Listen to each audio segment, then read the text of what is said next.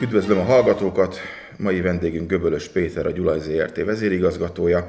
És picit debitál, debütálunk, mert az első külsős helyszínünk Bikácson vagyunk, csodaszép reggelen, és már is belecsaptánk a mai adásunk témájába lapátos hódítók, dámok Magyarországon.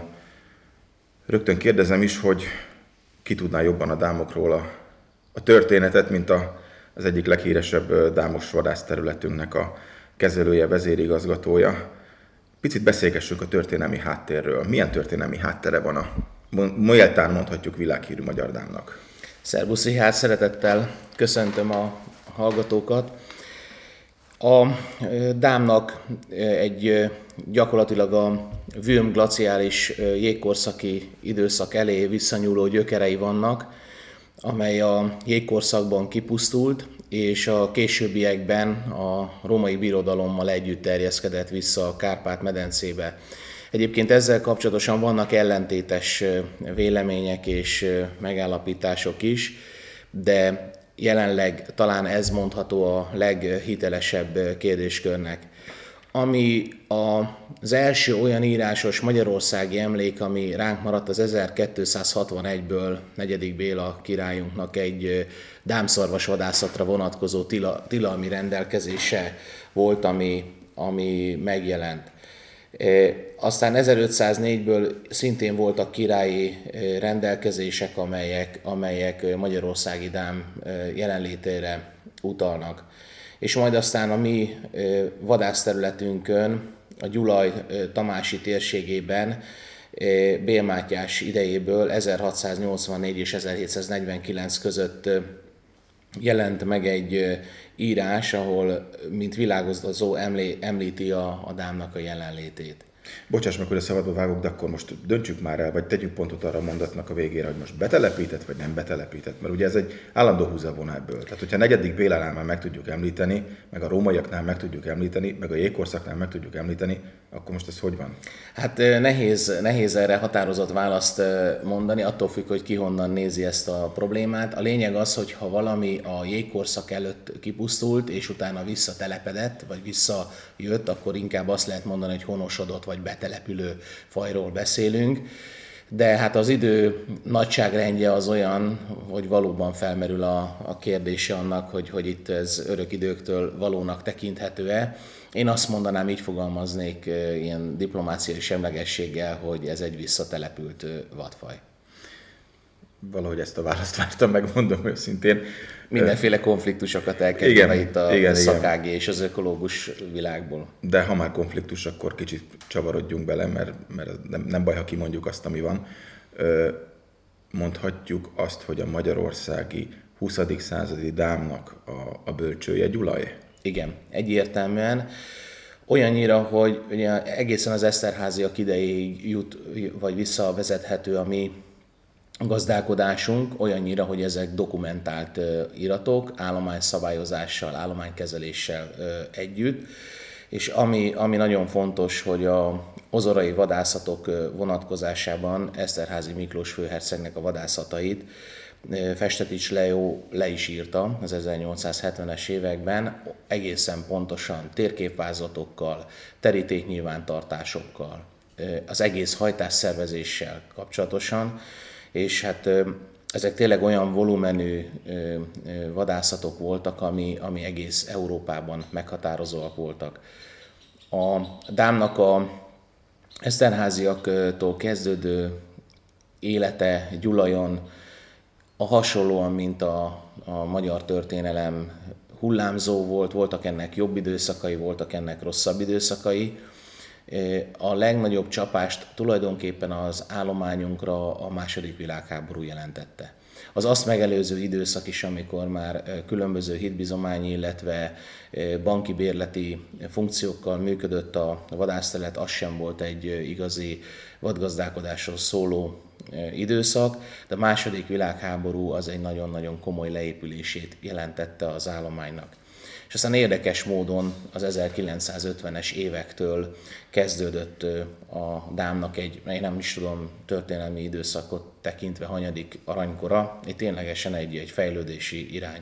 Ehhez mondjuk az kellett, hogy a terület kapott egy tulajdonképpen egy védettséget, tehát egy, már a védettség alatt nem természetvédelmi értelemben értem, hanem, hanem egy olyan, olyan kezelési rendszert, amit a, az állam nagyon kontrollált, amiatt, mert politikai kapcsolati építéshez használta föl a, az 50-es években az akkori magyar kormányzat, illetve diplomácia, és ez egészen a rendszerváltásig egy, egy nagy ívet adott ennek a, a területnek.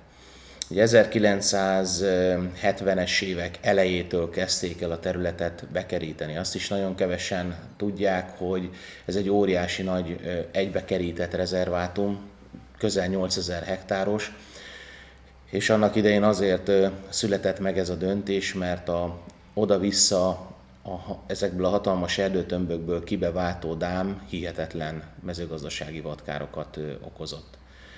A területnek a erdősültsége Gyulajon nagyon magas százalékú, tehát a legnagyobb szakmai kihívás azt jelent, az jelentette a, a bekerítés után, hogy hogyan lehet azt a erdőre ráterhelhető vadlétszámot beállítani, amit, amit még maga az erdő el tud viselni, a, a maga az állomány, a dámállomány fel tudja venni azt a tápanyagot, a, meg élelmet, amennyire neki szüksége van, és hát a, a nagyon komoly átfogó döntések sorozata indult meg, elsősorban egyébként pont a világkiállítás után, amikor olyan területeket, amelyek erdőfenntartása nagyon nehezen volt kezelhető, határtermőhelyi viszonyok voltak, ezeket kituskozták, és ezekből létesültek vadföldek.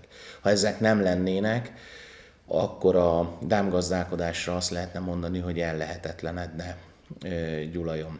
Ezzel mi olyan szinten tudjuk biztosítani a jelen állapotban is a vattakarmányozását, a belső táplálkozását a dámnak, ami, ami lehetővé teszi azt, hogy ezt a gyönyörű állományt fent tudjuk tartani. És akkor, ha már bölcsőt említettem, hogy került az ország különböző részeibe Gyulajról a, a dám? Hát ez egy állandó vitát generáló kérdés a, a cégen belül is, hozzá kell tennem. Más-más módon ítéljük meg ezt a kérdést. Tulajdonképpen a Gyulai Dám, az a vad telepítésekkel kapcsolatosan úgy Magyarországon, mint a nemzetközi térben is a saját maga konkurenciáját alapozta meg. Azért az, azt, azt is tudni kell, hogy a KGST időszakban egy fő felajánlás volt sok esetben vadászati tárgyalásokon, a KGST országokon belül, hogy, hogy élődámot telepítsenek, így Csehszlovákiában, Lengyelországban, NDK-ban, Szovjetunióban szállítottak tőlünk dámot. Ez 6-8 ezer körüli alapszámot jelentett, ami iszonyatos. Tehát aki élő dámmal foglalkozott, jelenlegi törzsállományok is vannak az országban, ami 40-50 dámmal indult, és hatalmas nagy populációkká nőtték ki magukat a nyugati országokba is szállítottak, tehát például a Német Szövetségi Köztársaság, Svédország, vagy sőt még Angliába is szállítottak abban az időszakban. Tehát ezért ezt végig kell gondolni, hogy hogy 70-es, 80-as, inkább a 80-as években vagyunk, és hogy akkor ezeket hogy, hogy tudták megvalósítani. És azért azt hozzá kell tennem, hogy ezekről az országokról is aztán a következő országokból is ezekben a következő időszakokban nagyon jelentős mennyiségű dámot vittek el további világországokba, például egészen más földrészekre, Dél-Afrikába például. Tehát ez egy óriási nagy jelentőségű volt. A belföldi dámtelepítés az egy központilag eldöntött tény volt, ezt annak idején a, e, tulajdonképpen államilag finanszírozták, és, és e, tulajdonképpen támogatással biztatták is a vadászatra jogosultakat, hogy ezt tegyék meg, amelynek egyébként egy része volt teljesen nulláról történő betelepítés, a másik része pedig állomány genetikai frissítése volt. A, dám, a, gyulai dámnak a génállománya nagyon meghatározó, nagyon jó kiállású, nagyon jó testű, gyönyörű agancsfejlődésű példányokat tud produkálni, és a 80-as évektől kezdődően például egy, egy gyönyörű dámtelepítés, amelynek személyesen én, én magam is részese voltam a 80-as években, mint kisgyermek.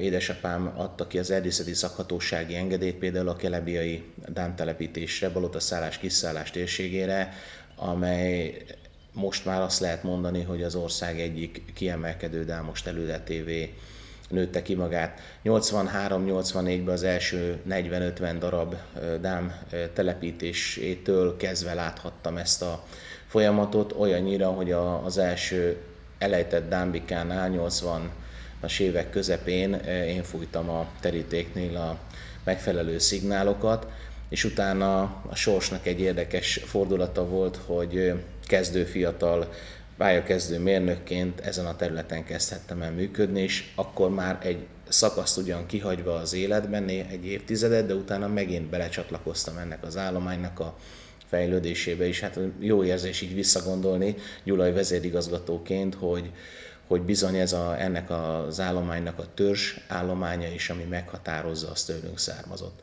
De tőlünk származott például a Guti dám, sőt a Pusztavacsi kiváló dám genetikai frissítéséhez is állományfrissítésként vittek, szállítottak tőlünk dámot. Uh-huh. És akkor adja magát a kérdés, ha innen Gyulajból került el a Dám Gútra, akkor ott mi a titok? Tehát hogy tudtak ők gyakorlatilag a világ első hármat most ők jegyzik? Igen. Mi lehet ott a titok?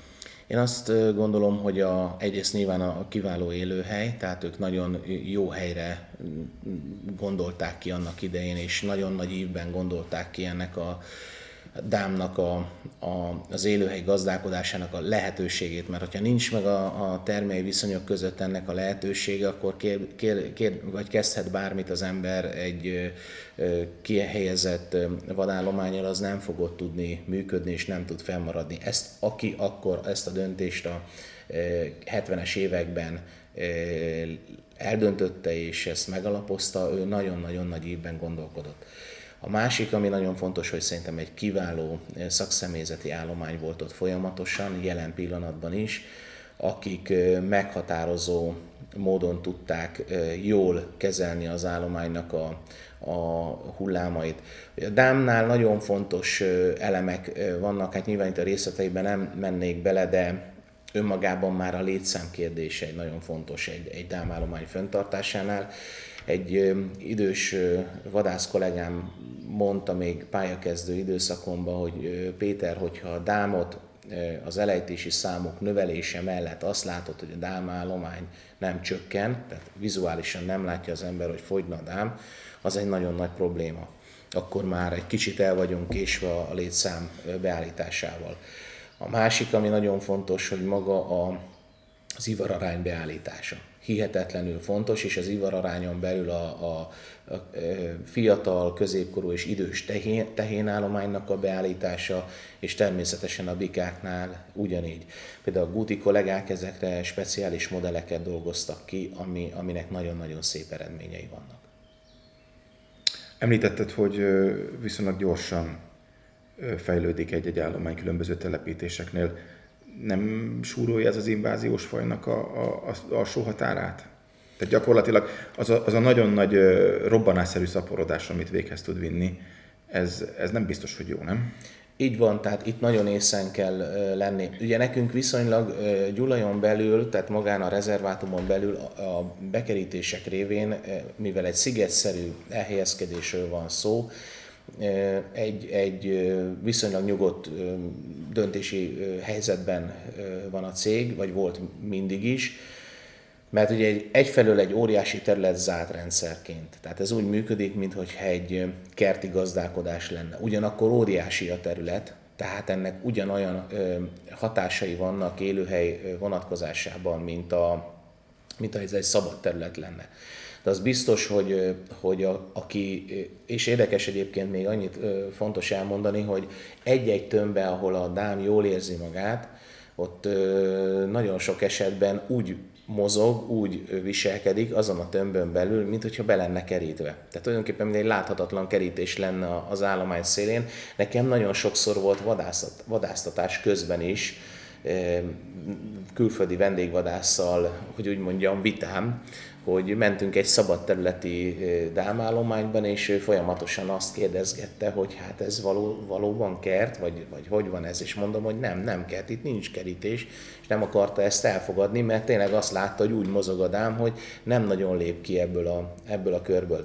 Nyilvánvaló, amikor már az állomány nagyság akkora, és itt az inváziós hatás az egy jó megfogalmazás a részedről, akkor, akkor ezt a állománysűrűség nem tudja elviselni, és akkor elkezd elmigrálni arról a területről, és valóban el tud olyan helyekre jutni, ahol, ahol egyébként korábban nem volt. Tolna megyében azért nehéz ezt a, ezt a dám elvándorlását egyértelműen kimutatni, hogy, hogy hogy történhetett, hiszen itt az egész észak-tónai hegyhát környékén a Dám valamikor természetes vadként, tehát mondjuk itt a valamikor alatt értek néhány száz éves visszatekintést, megtalálható volt. De például a, a Dunatisza közén ott egyértelműen lehet mondani és kimutatni, hogy olyan területeken is el, előfordul, ahol egyre nagyobb számban, ahol egyébként soha az életben nem volt. És ha ott valahol jól érzi magát, és ott az állomány szabályozással ezt a létszám kérdését és a maga az ivari beállítását nem tudja a gazdálkodó megtenni, akkor valóban nagyon nagy problémákat tud okozni. Nálunk például a Gyula négy vadászterülete van, Például a hőgyészi vadászterületünk kiváló gímállományjal gazdálkodik, tényleg fantasztikus aponyi vadászbirtok alapokon működő terület, és az utóbbi néhány évben egyre nagyobb mértékben jelenik meg a dámnak a jelenléte és a nyomása, amit mi folyamatosan visszaszabályozunk, mert nem tud az erdőállomány két ilyen nagyon jelentős élettér hódításban levő vadat elviselni egyszerre, mint a gim és a dám. Zárójelben megjegyzem, a gim és a dám is nehezen viseli egymást. Nyilván van egy mérték, amikor igen, tehát nagyon szépen párhuzamosan el van, de, de van egy olyan pont, amikor az egyiknek vagy a másiknak az állomány hasznosítása megnövekszik azért azt tudni kell, hogy a dámnak a viselkedése is egy érdekes, egy izgága, nyüzsgő, mozgó vad, amit például a gím nem szeret. Az ö, állomány fenntartás szempontjából, például a vattakarmányozás szempontjából is lehetnek nagyon nagy ingadozások. Például, amikor a az ember célirányosan megpróbálja például a dámállományt erősíteni, ugye Gyulajon értelemszerűen mi ezt tettük, és mondjuk a fő hasznosítója a kiuttatott vattakarmánynak a gímszarvas. Tehát ilyenkor az ember érzi azt, hogy, hogy tulajdonképpen a cél szerinti vadgazdálkodói megoldásokat nem tudja vinni, és akkor, akkor bele kell nyúlni a rendszerbe megint, azt hiszem a mai beszélgetésünk folyamán többször körbejártuk az országot már, megint sikerült egy, egy másfajta szemszögből betekintést nyernünk, viszont nem beszéltünk még a különböző populációs szigetek lapát alakulásáról. Tehát megkülönböztethető ez? Nem súlyra gondolok, hanem, hanem formára, formailag. Mert ugye elég változatos formája van a, a, a dámszarvas lapátnak, nem lehet azt mondani, hogy az őznek vagy a gímnek nem, de azért, azért talán itt, itt lehet a legváltozatosabb jelenségeket megfigyelni. Így van, így van, és, és vadász esztétika szempontjából kifejezetten vannak kívánatos lapátformák, és vannak olyanok, amik nem mutatnak annyira, hogy a vadászok szokták mondani, nem annyira mutatós. Egyébként ugyanolyan bírálat, szinte ugyanolyan bírálati paraméterekkel. A országban a különböző dámlapát formákat általában azért nehéz azonosítani, mert ugye vegyes dámpopuláció van, keresztül kasul, pont ebben a dámtelepítési programban nagyon-nagyon sok áttelepítés volt, már eleve egy kevert genetikájú dám vonatkozásában is, meg, meg vérfrissítésként hoztak innen, oda, onnan ide, ami már egy, egy típusos forma világot jelentett trófea szempontjából, vagy a gancsforma szempontjából. A gyulai dám az viszont egy viszonylag letisztult genetikájú és a, gen, a génállományból adódó formavilággal megjelenő trófea és agancsforma világgal megjelenő vad, aminél egyértelműen a fő jellegzetessége az, hogy ha az ember szemből nézi, akkor a két lapát vég az behajlik, és maga a lapátban is van egy ilyen beforduló forma, az egész lapátnak a külső íve is egy kicsit kijebb fordul, ami hogyha akár természetfotókon, vagy természetfilmeken, vagy akinek személyesen megadatik élőben látja, az, az, az egy ilyen nagyon nagyot mutató lapátformát jelent. Ez egy nagyon-nagyon kívánatos forma, és ezt az országban, hogyha lát és jár az ember trófea szemlékre, akkor a különböző területeken ez a vonása előjön, ez szinte mindig visszavezethető a gyulai dám lapátformáira.